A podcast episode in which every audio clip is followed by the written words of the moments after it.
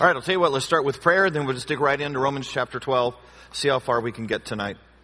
Hey, dearest Heavenly Father, we just come before you, and we've come because we're hungry to know your word better. And so, God, we just ask that you would take this time, that you would meet with us here, that you would direct our hearts, help us to have understanding that we've never had before, and insight that we've never seen before, because your Spirit is in this place, directing us into truth. God, help me as the teacher to stay absolutely true to Scripture.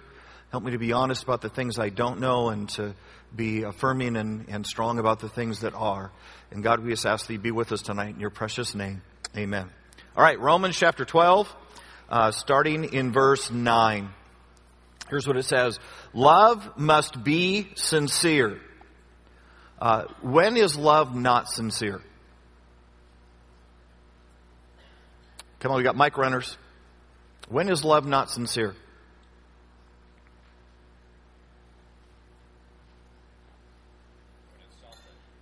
When it's selfish. Okay, and what what does it take for love to be selfish? Okay, so we got a hand right here, Mr. Mike Runner. Oof! There you go.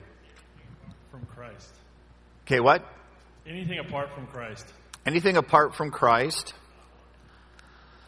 Okay, so here's where I'm going to pause on that. Is I, I think it's possible for somebody who doesn't even know Christ to potentially have a selfless love.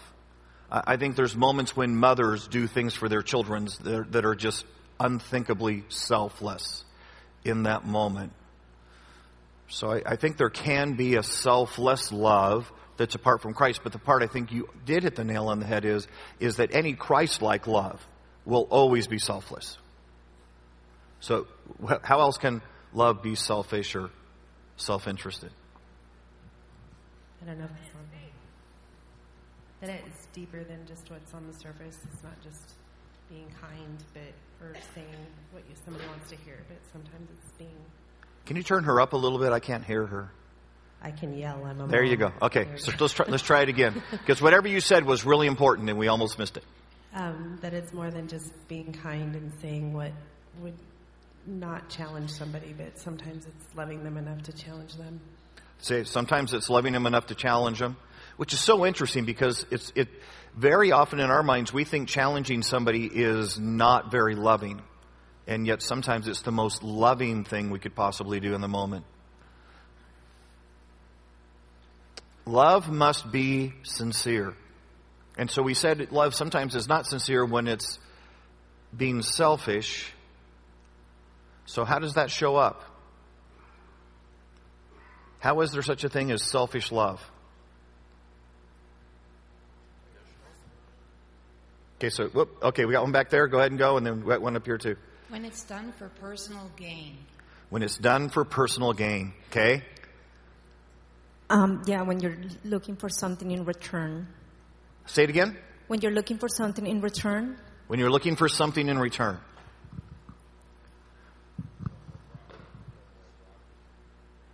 broadly when you're looking for anything other than the gain of the person you're loving. It's, it's, there is nothing to be gained, not just for yourself, but for anyone else, other than the fact that you are loving the person. Okay, so let me ask you some questions real quick. All right, so we had one more real quick, real quick, and then we'll do it. And it's conditional. When it's conditional. And I think I think there's there's a really great kind of a, a grid to run love through. It is not love if it is love if. So in other words, I love you if you perform. I love you if you behave a certain way. Then I love you. Well, that's not love, right? If and love never has because. I love you because I love you because you're really good looking. I love you because you make me feel better about myself. Think about that for a second. I love you because when I'm with you, I'm happy. If you stop and think about that, then isn't that in some ways kind of selfish? Now, don't get me wrong. It's, I'm not telling you it's wrong to feel happy when you're with the right. Person. I'm not saying that. It's just that can't be why you love them. Does that make sense? That can't be why. Because here's what I'm going to promise you. No matter how happy that person makes you feel right now, give it six months. There, there's going to be moments when they don't make you real happy to be with them. And those are the moments when love is going to be most required in the relationship. In, in the moments when it's not easy to be with you, in the moments when I'm pretty darn sure you are absolutely wrong and I am absolutely right and you're just too silly to see it. it it's really hard to love you uh, right now. So when you and I think about that, then I think you and I suddenly have to go back and say, hey, how pure has my love been? If I didn't get anything from that person, if, if, if they started behaving poorly, would I still love them? And when you start asking those what if, you know, what, what if, what if the things that are most endearing, most enjoyable about them were suddenly gone? Would I still love them? And if the answer is honestly, you know what, I don't know. I don't know that I even want to hang out with them if those things were gone, then the reality is you probably don't love them. You may like them, but you probably don't love them. Because love says, I am absolutely committed to you, and it's not based on any performance from you. The, the easiest way, guys, to somehow understand this, and it's, it's real, moms do this for children intuitively, right? Dads, we don't do that. If that kid can't jump 10 feet in the air and get an NFL contract, we're not sure we like them. But moms do this naturally right? I mean, it's just a very intuitive thing. Here's the part that I find so surprising about this is that in our marriages, we very seldom offer that type of unconditional love. We want our spouse to perform a certain way, and when they don't, we suddenly say, Hey, I don't think I love you anymore. And yet the reality is the person in our life, apart from Jesus Christ, who is to have unconditional love from us, is our spouse. The reality is, if we truly love, there would be no such thing as divorce. Because we would love unconditionally, but part of that is they then they wouldn't cheat either, right? So, but again, unconditional love. Love that is sincere. All right, so back to the passage. Love must be sincere. Hate what is evil. Cling to what is good. So, what do you think Paul is pushing at us when he says, hey, you, you just need to hate things that are evil.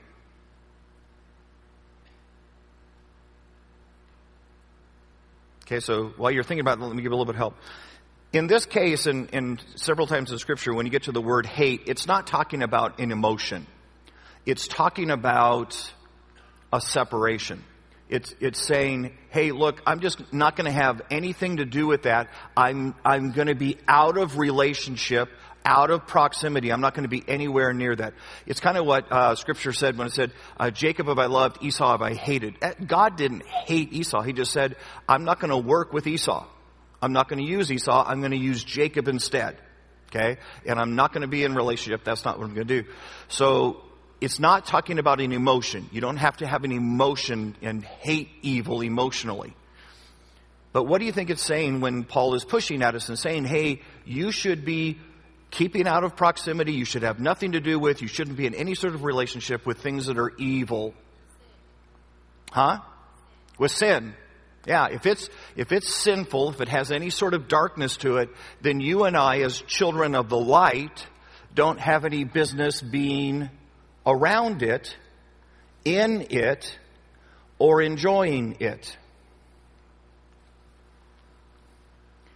What do you think that verse would have to say about the type of movies we go to?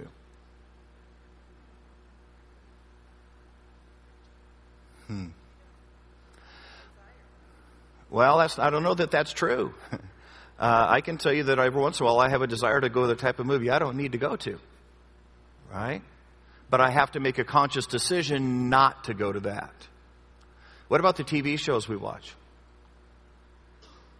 If, if we were saying, hey, you know what, I'm, I'm just not going to have anything that's evil, I'm not going to be around that, I, want, I wonder how much our TV watching would change.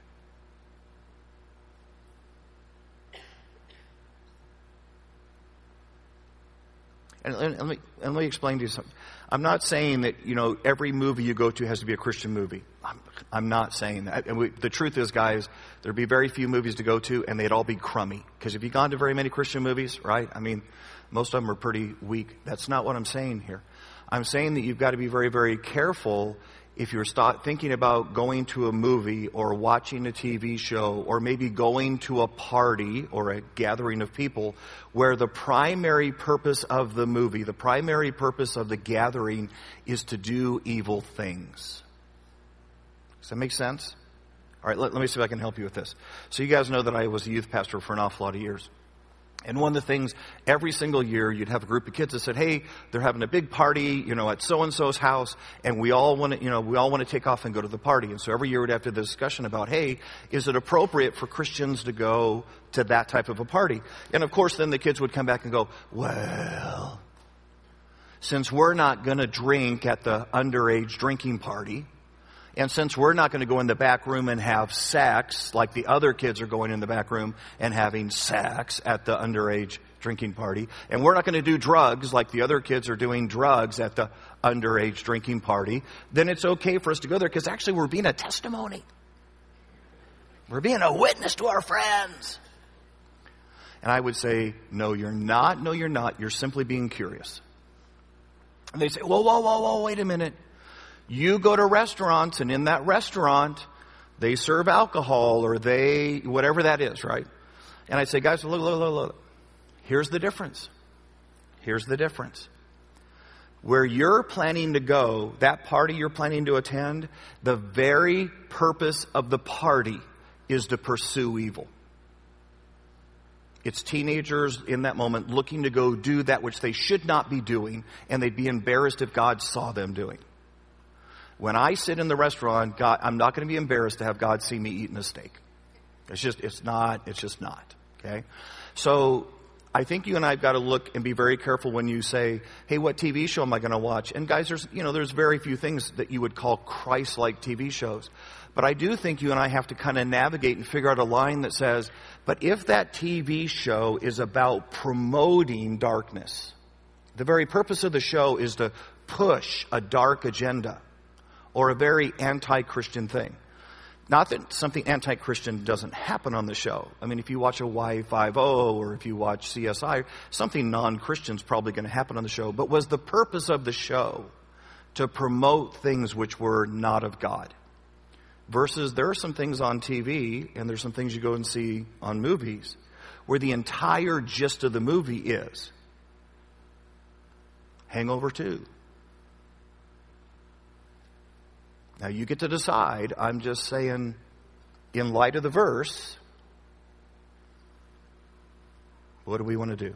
Okay? So it's just a thought for the night. There you go. If you get mad, don't write any emails. If you do, write all of your emails to martysawyers.com at uh, CS. All right. Uh, then it goes on to say, be devoted to one another, uh, honor one another above yourselves. What do you think that means to honor others above yourselves? Huh? What is it? I think in family we do this a lot of times, don't we? In family we choose to honor others above ourselves within the family context. But I think this is actually in the church context it's talking here. And guys, can I just say this out loud to you? If you're not living in the church in enough rooms of community that you actually have the opportunity to interact with people enough, that you actually have the opportunity to honor one another, then you're probably still a consumer and you still haven't really become the church. And, and, one thing you should hear me say out loud in a room like this, this is a great Bible study and I love that we're here and I love that we're all going a little deeper in the Word of God, but you realize this room doesn't afford a ton of community. So you need to hear me say as your pastor, I hope you're in community somewhere besides this room. I hope you're serving with a group of people and those people are your friends. Or I hope you're in a small church or in a small group. I don't care where you're finding community, but you need to have community so that your life is rubbing up against the lives of other believers. And a room like this, that's pr- primarily a study, doesn't give you enough community to have that happen. All right, so what else? Honoring one another above ourselves. How else does that get displayed? How else could that show up? At work? Yeah. Hey, it's, it's somebody else maybe made a mess or did something and you just choose to go take care of that for them and it's kind of an honoring thing, right? But it's this idea of not looking for the spotlight yourself. Have you ever, have you ever been around one of those people who always wants the praise and accolades, even for the things they didn't do? You ever been around a person like that? Don't you, don't, don't you just, when they do that, when they, you know, every, you know, everybody worked real hard, but they go, man, you know, yeah, yeah, I was glad to do it for you, yeah. You know, and they take all the praise themselves. Don't you just want to go behind them and go in the back of the head? Don't you want to thump them a little bit? Have you ever seen the opposite of that? Have you seen a person who, when they began to be praised, deferred the praise? And in that moment, they said, "Well, oh no, no, you, you know, it was really Jim. I mean, Jim worked his head off to make this happen." And they took the spotlight, they took the praise, and they gave it to somebody else. You ever watch someone do that? And here's the interesting thing about that. Although it probably did give Jim some recognition, and Jim was probably thrilled to go, wow, someone noticed all my hard work and that was great. But you want to know something really interesting in that moment when they deferred the accolade? How did Jim feel about the person who recognized them in that moment? Pretty proud, right? Man, that, that guy is a great guy. That gal's a great gal. She didn't hog the spotlight. And the person who originally offered the accolade, when they went, oh, you know, it's really Jim, did they think any less of the person when they deferred the praise somewhere else? No, chances are they probably thought more. Isn't it interesting that in honoring someone else, you actually inadvertently receive more honor for yourself? Isn't that interesting? Back to the passage. Uh, verse 11, never be lacking in zeal. Another way of saying that is just determination. Uh, don't let there be a moment that you're just not absolutely committed and determined to say, hey, I'm going to follow Jesus. I'm going to stay on track. But keep your spiritual fervor serving the Lord. Be joyful in hope. Why does he have to say to us to be joyful in hope? Why do you think? All right, let me say it a different way. Why is it hard to be joyful when you're hoping? because you want it now. It hasn't happened yet. You're probably worried about whether it really is going to happen, kind of like the loan on the buildings for me, right? And it can be hard, can't it? To stay joyful when you're hoping. Every, every single girl in this room knows exactly what I'm talking about. All right? Um, every guy who's working for a pay raise knows what I'm talking about right? It's hard to remain joyful in hope. Okay? Let's keep going. Be joyful in hope. Be patient. Watch it. Because if that one wasn't already hard, be patient in affliction.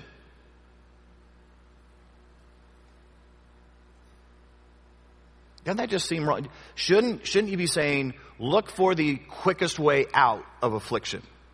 Uh, pray that God delivers you from affliction. Um, solve whatever problem you have when you're in affliction. And instead, he says, be patient in affliction. Why would God ever want us to remain in affliction? Let's just be honest. This goes against our very core, doesn't it? I mean, when's the last person you said, someone said, hey, I've got a little bit of affliction. Anybody interested? You raised your hand. You said, "Man, man, man, just afflict me. I'm, I'm, I, I have, it's been a while. I need a little more affliction in my life." Isn't this the very thing we run from? Isn't this the very thing that we work every single day saying, "How do I make sure I don't suffer? How do I make sure I don't have to live with problems? How do I do that?" And yet here it says, "Be patient in affliction." Let me ask you a question. Are there any benefits to affliction? Come on, mic runners. You gotta look. You gotta look. We got hands all over this room. You're missing them. It builds perseverance and hmm. character. Yeah, James chapter 1. Remember James chapter 1? If you want, hop over there with me real, real quick. That, that passage that we all wish we could just kind of take scissors and cut out our Bibles. James chapter 1, starting in verse 2, consider it pure joy. Doesn't that sound familiar? Consider it pure joy, my brothers and sisters, whenever you face trials of many kinds, because you know that the testing of your faith produces perseverance. Let perseverance finish its work so that you may be mature and complete, not lacking anything. If any of you lacks wisdom, let him ask of God who gives generously without finding fault, and it will be given to him. Okay? Why are we so pain averse? Okay? Why are we pain averse? Oh, I was going to answer the other question. Oh, answer the other question then. Well, I was just going to say that it grows. I'll give you 10 extra points if you answer this question. I don't know that one. Oh, okay. Okay. I, I, I was going to say from the from the life of Joseph, all that Christ did, or all that the Lord did with his pain that he had, you know, all the pain that he went through, it was to prepare him for what happened later on in his life. So when we have pain and affliction, we know that God's at work in our lives, and the reason why we try to avoid it is because it hurts. Hmm. Let let me just throw a hypothetical question at.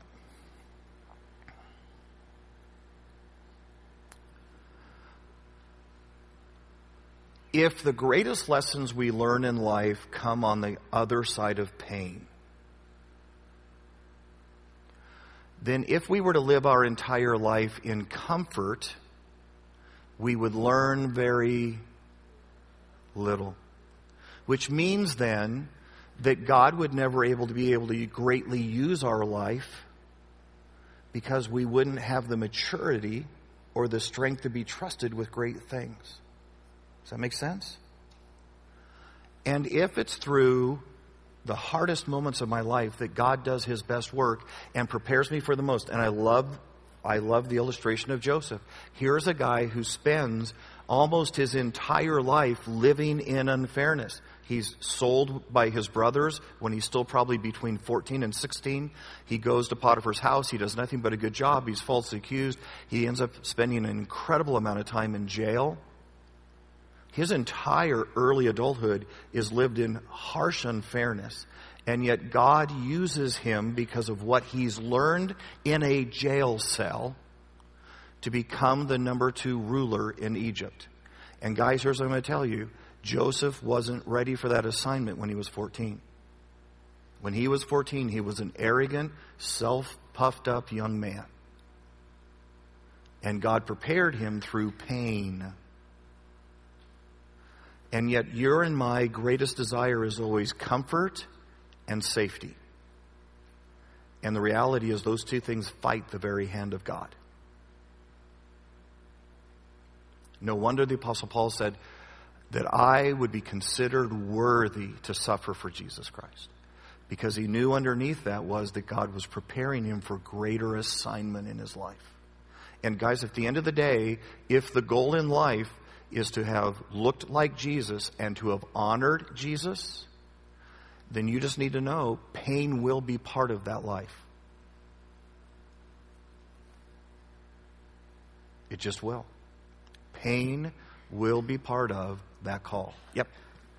Um, so I have a question about, or a thought, I guess, about why we avoid pain. Yeah. I'm wondering if it goes back to the fall and that we were created to be perfect in a perfect world where there would have been no pain. Yeah. And this longing and desire to get back to that. Yeah. And the reality is, pain is a part of this broken world that we manufactured. It is. Uh, if we had if we had played our cards right in the garden, it'd be a totally different story. We we would have never known pain. All right, back to the passage. Um, be patient in affliction, faithful in prayer, share with the Lord's people who are in need, practice hospitality. That means I share what I have. I give it, I, I'm- allow you to come and, and share in it with me. Uh, you can come to my house. Let's hang out. We're going to be together. Bless those, get this one, bless those who persecute you. Bless and do not curse. Guys, think about He didn't say just don't spit on people who persecute you. Uh, don't run them over with your car. He says, look at that. Bless. Bless those who persecute you.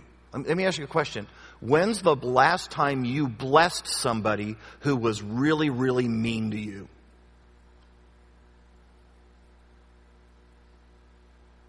Isn't that interesting? And yet, that's exactly what Scripture says.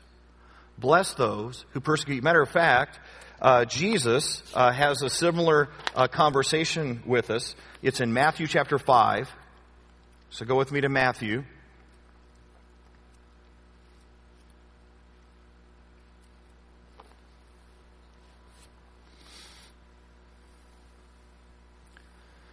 Matthew chapter 5, verse 38. This was Jesus teaching the Sermon on the Mount. And here's what he said You have heard that it has been said, an eye for an eye, a tooth for a tooth. I, am not asking for anything. I, I just want to be even. See, I'm not saying you knock out one tooth, I want to knock out 10 of yours. I just want to be even. You poke out an eye, I want to poke out yours. But I tell you, do not resist an evil person. If anyone slaps you on the cheek, turn to them the other cheek also. If anyone wants to sue, you and take your shirt, hand over your coat as well. If anyone forces you to go one mile, go with them two miles. Give to the one who asks you, and do not turn away from the one who wants to borrow from you. So Jesus, in essence, says exactly the same thing. You, you and I are to show kindness, goodness to the person who's not being kind or good to us.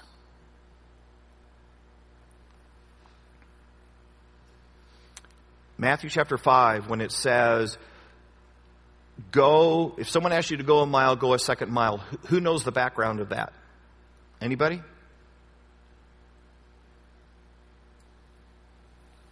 Okay, what's going on?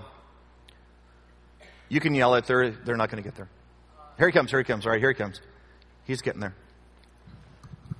Um, a Roman soldier could ask a citizen or a bystander on the road to carry his gear for a mile because they had to walk long distances with lots of heavy gear. Yeah. So there it is. So here's what happened. Uh, Rome, in order to fill its armies, would conscript all young men, take them off the war. You had to serve in the Roman army somewhere between four and seven years. So not a small thing. But as you were leaving the Roman army, as you were coming back, you were allowed to bring some of your supplies and some of the spoils of war that you had. And so now you're carrying this big old pack and you got to make it all the way to home because you, you, who knows where you were? You might have been in Spain when they finally said, hey, your seven years is up, so head on home. And then you had to start walking home with this big old pack on your back. And part of Roman law was that as you were heading or carrying, you could uh, conscript any young boy that you saw along the way, and that boy was required to carry your pack for about a mile uh, for you. And so, if you're the Roman soldier while you're walking, you're, you're just scanning, looking for young boys to be able to do that for you. If you're a young boy outside praying with your friends, you're scanning to make sure you don't see any Roman soldiers anywhere near. And if you just so happened to be the one kid who was too busy kicking the can or doing whatever was going on, and all of a sudden you felt a tap on your shoulder, and here's a Roman soldier with his pack, your first inkling was, crud. Crud, he caught me, right? And why didn't my friends tell me? I was wondering why they were all running away, you know, and now here I am. And the Roman soldier could then say to you, hey, you've got to carry this pack a mile. You were obligated. Jesus said to those young boys, and in some way to you and I, if that moment comes, and stop and think about this. Not only is the boy going, okay, so you're ruining my day, you've messed up my fun, but you also got to remember it's the Rome which means these are the people that conquered your village. These are the people that conquered your country. These are the people that have levied all sorts of taxes on you. These are the people that have their Roman guard making sure that none of you get out of line. And the reality is you despise the Romans. And now this guy who represents everything that you hate is now requiring you to carry his pack for a mile. So you just need to know in this moment, there's absolutely no love lost. Uh, this is this is this is a moment that that young boy carries that pack for that mile, counting every step begrudgingly, so that when he takes that five thousand two hundred and eightieth step, he can stop, throw that pack off, and run back to his friends. Jesus says, "No, no, no, no, no. If you end up compelled to go a mile, go a second mile." It's an interesting moment, isn't it? Think about this. Think about it not so much from the part of the boy, Think about it from the eyes of the Roman soldier. You're, you're heading on home. You can't wait to get back to your family. You are getting weary carrying your pack and tired, and you begin to scan the horizon to find someone to carry your pack. And, the, and there's a group of young men up there messing around, hanging out. You're able to walk up. Several of them see you and disperse, but the one kid, the one kid that was busy pulling legs off a grasshopper, I don't know what he was doing. And you tapped him on the shoulder and you said, Hey, carry my pack. And you saw it in his eyes. You saw the disdain and maybe in a little hatred mixed in. And so you walk the mile. And then you turn to the boy and you say, You're done. You can go now. But somewhere in that first mile, that little boy remembered a teacher named Jesus who said, If you end up compelled to carry a pack for a mile, carry it too. And you decide. You decide today, I'm going to do what Jesus asked me. And so you say to the Roman soldier, No, no, no, no, no. I'll, I'll carry it another mile. Now, if you're the Roman soldier, what's your response? Why? You don't need to. You're free. Your obligation is done. Why would you do that?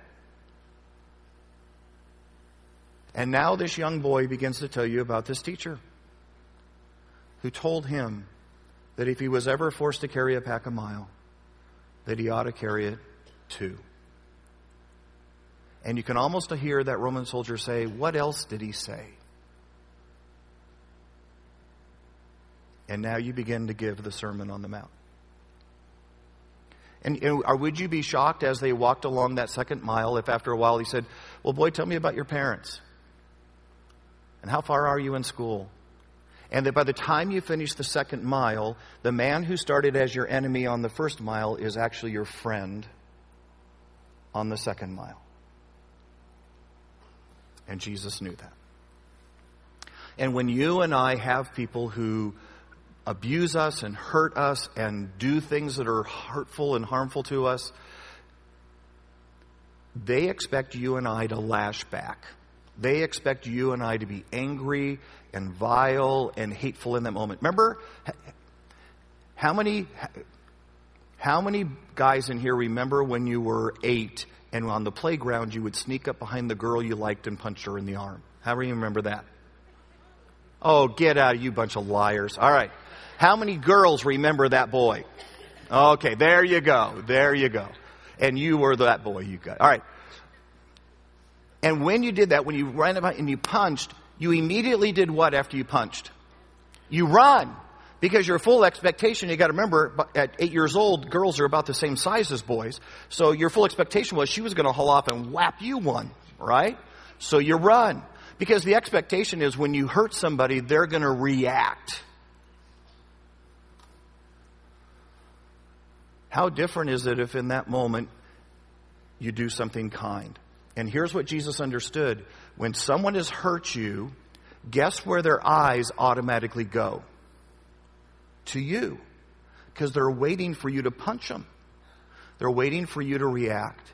And if in that moment, instead of looking like everybody else in the world, you look like Jesus, it will change everything and you actually get to give a sermon. Matter of fact, here's what it says. Ready? Verse 17 Do not repay evil for evil, but be careful uh, to do what is right uh, in the eyes of everyone if it's possible. Yeah, possible. It depends on you. Live at peace with everyone, and so do not take advantage, my dear friends, but leave room for God's wrath. That's a really cool verse because it's saying, hey, you don't have to take vengeance. God will spank those people eventually. It's okay. And I actually have that one hanging over my desk in big letters. No, I'm teasing. All right. And, uh, and it is written, it is mine to avenge, I will repay, says the Lord. On the contrary, ready? If your enemy is hungry, feed him. If he is thirsty, give him something to drink. In doing this, watch this, ready? In doing this, and in that moment when they hurt you the most, you do the kindest thing to them possible. In doing this, you will heap coals, burning coals on their head. Isn't that cool? They burn to death if you're nice to them. You get that's not what he's saying, right? What do you think those burning coals are? Conviction. Conviction. Because in that moment, he says, Man, I was just evil, I was just wrong, I was just hurtful. They'd have every right to come back and hit me. In that moment, she says, I just gossiped about her. I just said horrible things about her. She has every right to post things about me. And so now their eyes are turned to see how we retaliate. And if in that moment you and I instead show the love of Jesus, we go the second mile, we do nothing but bless them, we suddenly become a sermon to them, and their hearts are filled with conviction. Burning coals. The truth is, how we treat our enemies may be the most powerful sermon we ever preach.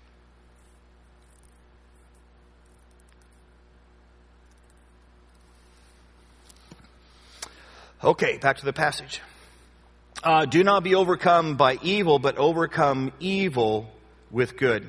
Okay, we're getting ready to hit chapter 13. We are blazing tonight. And uh, this is actually a super, super uh, cool passage. Here we go. Romans chapter 13.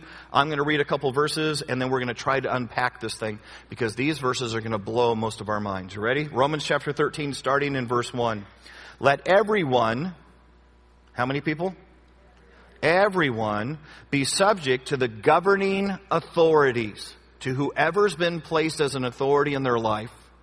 For there is no authority except that which God has established. The authorities that exist have been established by God. Even the crummy ones. Consequently, Whoever rebels against the authority is rebelling against what God has instituted, and those who do so will bring judgment on the bad authority, on themselves.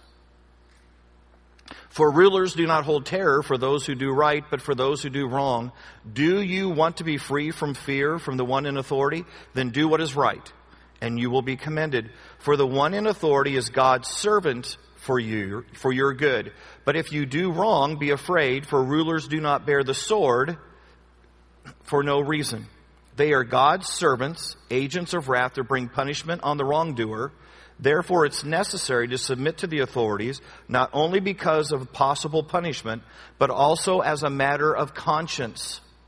This is why you pay taxes, for the authorities are God's servants who give their full-time governing Give to everyone that you owe them. If you owe taxes, pay taxes. If revenue, then revenue. If respect, then respect. If honor, then honor. Super, super, super hard. So let's go back. Let's unpack it together. Let everyone, all of us, be subject to the governing authorities, for there is no authority except that which God has established. So is he actually saying that sometimes God establishes bad authorities?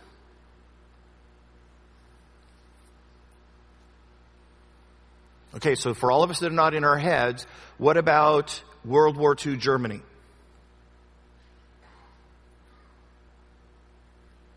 What about World War II Italy with Mussolini? What about people living in communist Russia all those years? Were those God given established authorities?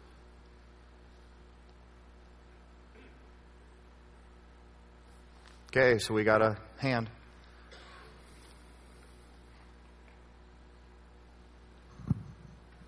Did not Jesus tell Pontius Pilate he had uh, the authority to uh, crucify him?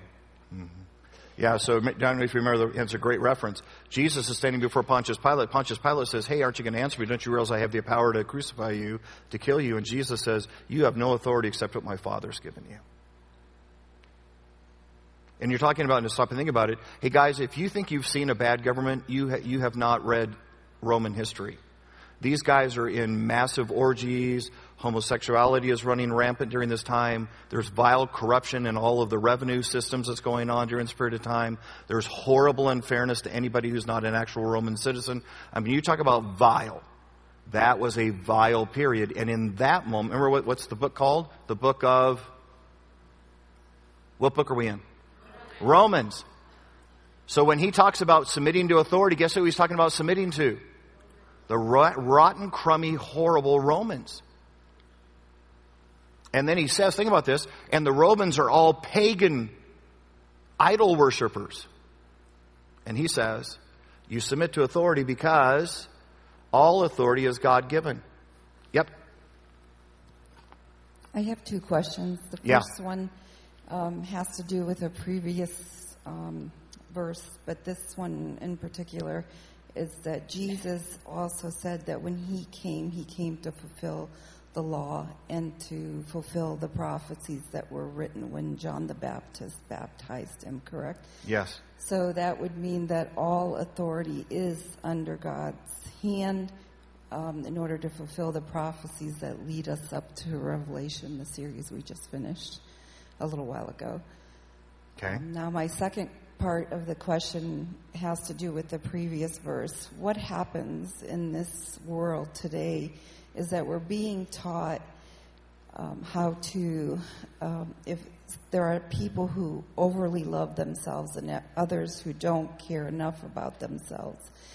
And the ones that are learning how to love themselves and assert themselves and learn boundaries and set limits um, according to healthy way of living in this world and not to be taken advantage in this day is a little different story than the people who are born and raised in uh, every good luxury, have a good sense of themselves, and are pompous and think highly of themselves, who need to be brought down. So I'm trying to reconcile that with the word of Christ. Um, to do good to others is very easy for some, and for others can take advantage very easily. How does that all fit together? Yeah. So we may actually want to talk a little bit afterwards because that's that's a big question, you know, that'll take us other directions. But here's the, here's the one real quick thing I'll say about that, and then we'll get back on. I don't think at the end of the day the critical question is how much I love myself. I just don't think it is. I don't. If I love myself too little, if I love myself too, I don't think that's the critical question. I think the critical question is how much does Jesus love me? Because at the end of the day, the only person who affixes a value to me is Jesus. And Jesus went to a cross and said, You're worth dying for. So I don't measure myself by how many football trophies I have or what type of home I was raised in or whether I think I'm good looking or whether I think I'm ugly or it doesn't matter. I don't have any right to fix value on me. And the person who puts too much value on themselves and says, I'm just all that and I'm better than you, you know, you don't. You don't have any right to affix value because the, the only person who can affix value on you is Jesus Christ. He's already set the price. And ironically, the price is equal for all of us, which means there is nobody better than the other person, right? Even if you're talented, even if you're good looking, there is nobody better or worth more than the next because Jesus has set the price. So I, I really think it's a mistake when we tell our kids, hey, you need to learn to love yourself. No, you don't. You need to accept the price that Jesus put on you. You need to know that God loved you enough to die for you. That's what you need to know. Period. Because once you understand that, then you can live in wholeness and health. But let's go, let's go back real quick. Is even bad authority established by God? We're saying yes. All right, so let's do that real quick. How many say yes? Even bad authority established by God. How many say, oh, I'm a little worried about that? You know, I don't. Uh, okay, all right, good. It's fine because this is really a hard thing to get. So here's what I'm going to suggest to you. I'm going to suggest to you that because God is in control and because this happens the way that God is saying, hey, God establishes our authority, that God gives us the authority that we, one of two things. He either gives us the authority we deserve or he gives us the authority we need. One of those two. But he does that as he establishes authority. So let me give you one for the authority we deserve. Do you remember Israel and uh, Israel as uh, they were going through the time of the judges. Okay? And they say, hey, we want a king just like every other country. We, we feel like we're inferior because all these other countries have a king and we don't have a king. So God, you've got to give us a king. And God said back to them through their prophet, no, I'm your king. You don't need a human king. I'm your king. And they said, no, no, no, no. We want a king we can see and a king we can touch and a king we can hear from, you know, audibly. We want a king. And God says, no, I'm your king. You should be satisfied with me. And they come back again and they say, no, no, no, no. We want a king. That's what we want. Give us a king. Do you remember the king that God gives to Israel? Saul. Okay? So stop and think a minute. Here's Israel. God saying, hey, you don't need a king because I'm your king. They, in response, are saying, no, no, no, God, we know better than you. We need a king. We don't care what you think. This is what we want. So what are some of the, what are some of the behaviors or heart conditions that they're just, they're exhibiting when they say to God, God, we know better than you. We need a king, even though you don't think we need a king. What are they doing? You can just yell it out. Self-centered. Pride. What? Pride. No trust. What else? Huh? Scared. Okay. Arrogant. All right. I love all those. God then says, okay, all right, all right, I'll relent. I'll give you a king. I'll give you Saul. Anybody want to give me the uh, attributes of King Saul? Self-centered, prideful, no trust, scared, and arrogant. And God said, okay, if this is how you're going to be, I'll give you the king you deserve. That's what I'll do. If, if this is how you're going to be, and if this is going to be, I'll give you a king that looks just like you. I'll give you the king you deserve. Which is why, guys, I'm just going to say this out loud. I really do believe that the, the moral and spiritual condition of our country matters. Because you and I will end up with leaders that reflect the moral and spiritual condition of our people. Because God will give you and me the leaders we deserve. The other is sometimes God gives us the leaders we need, right? I think this, we already used the story, but it still helps us right now. Here's the story of Joseph. Remember, Joseph gets unfairly sold into slavery. He ends up in Potiphar's house where he gets falsely accused, and Potiphar doesn't have the wisdom to see past the false accusation.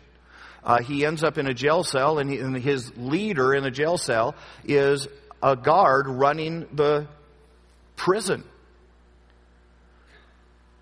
And all through that, you go, wow, I, man, that, I don't know that that's the type of leaders I would ever choose for myself.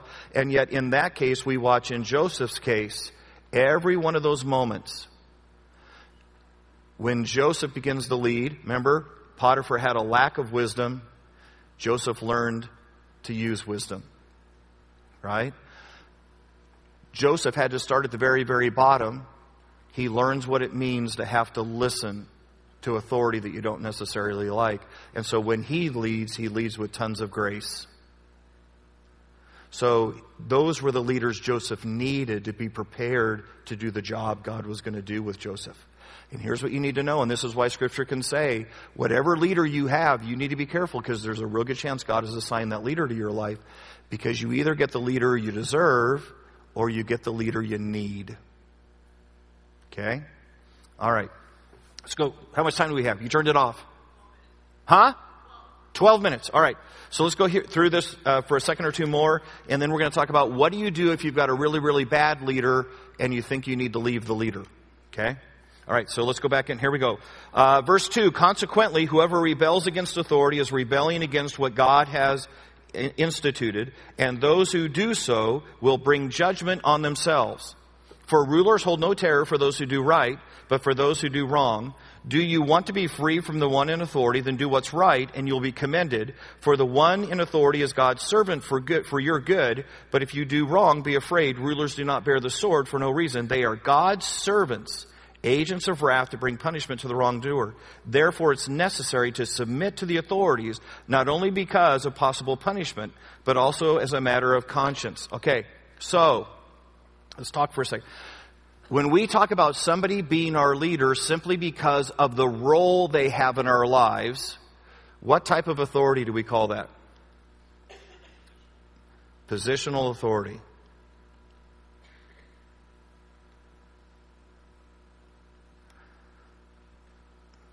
Okay? We have lost this in American culture. Uh, we have lost this idea that says, hey, if somebody holds a position, there is a minimum level of respect that is required for the position.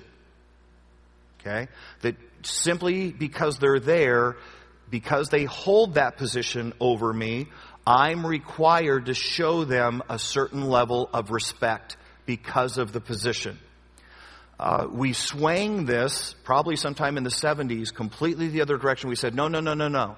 I'm not going to show anybody respect until they earn it. Which you realize that's a completely unbiblical statement. It's a completely unbiblical statement. The Bible just said there are people in your life who, based on position, now, deserve a minimum level of authority or a minimum level of respect. Now, it's fine to say, hey, once I've shown that required level of respect, if someone really leads well, then I'm going to give them more respect because they've earned it. Does that make sense? But you can't take this respect away because they don't have to earn this respect. This respect is the minimum level of respect that comes with the position. Are we nodding our heads? Yeah? All right, all right, let's do this. Give me, give me some positional authority. Give me some, some people that are in positional authority in our lives. Parents. Police. Teachers. Huh? Coaches. What, can you say that last one really loud? Can you stand up and say that last one really loud? Pastors. The boss. Government. Huh? The president. You know what? There was a, um, it was a really, really cool moment. I don't know if you guys saw this or not when it happened. Obama had just beat John McCain, and I don't know if you remember, that was a very tough campaign on both sides. And I don't care which side you were in favor of or not in favor of. But there was a really, really, really, really, really amazing moment when they went to John McCain after he had just lost the election. They had just announced that Obama had won the election. And they said to him, because it had been pretty content, cantankerous as they were doing it, what are you going to do now? And he said, I'm going to honor my president because he's my president. What was John McCain saying? I may have disagreed with this man. I may have not wanted this man to have that particular position in my life, but he now holds that position, and there is a minimum level of respect that that man deserves simply because he holds the position. And he said, I'll give him that honor. Which I thought was, you know, and, and again, I, I've got some of, you know, my opinions about John McCain. I thought that was an absolutely class filled moment uh, in his life. Yep. President Obama. I'm sorry. Good correction. Good catch. He is my president for a little while longer. So. All right. Positional, positional authority. Um, let me, why do you think God thinks positional authority is a big deal?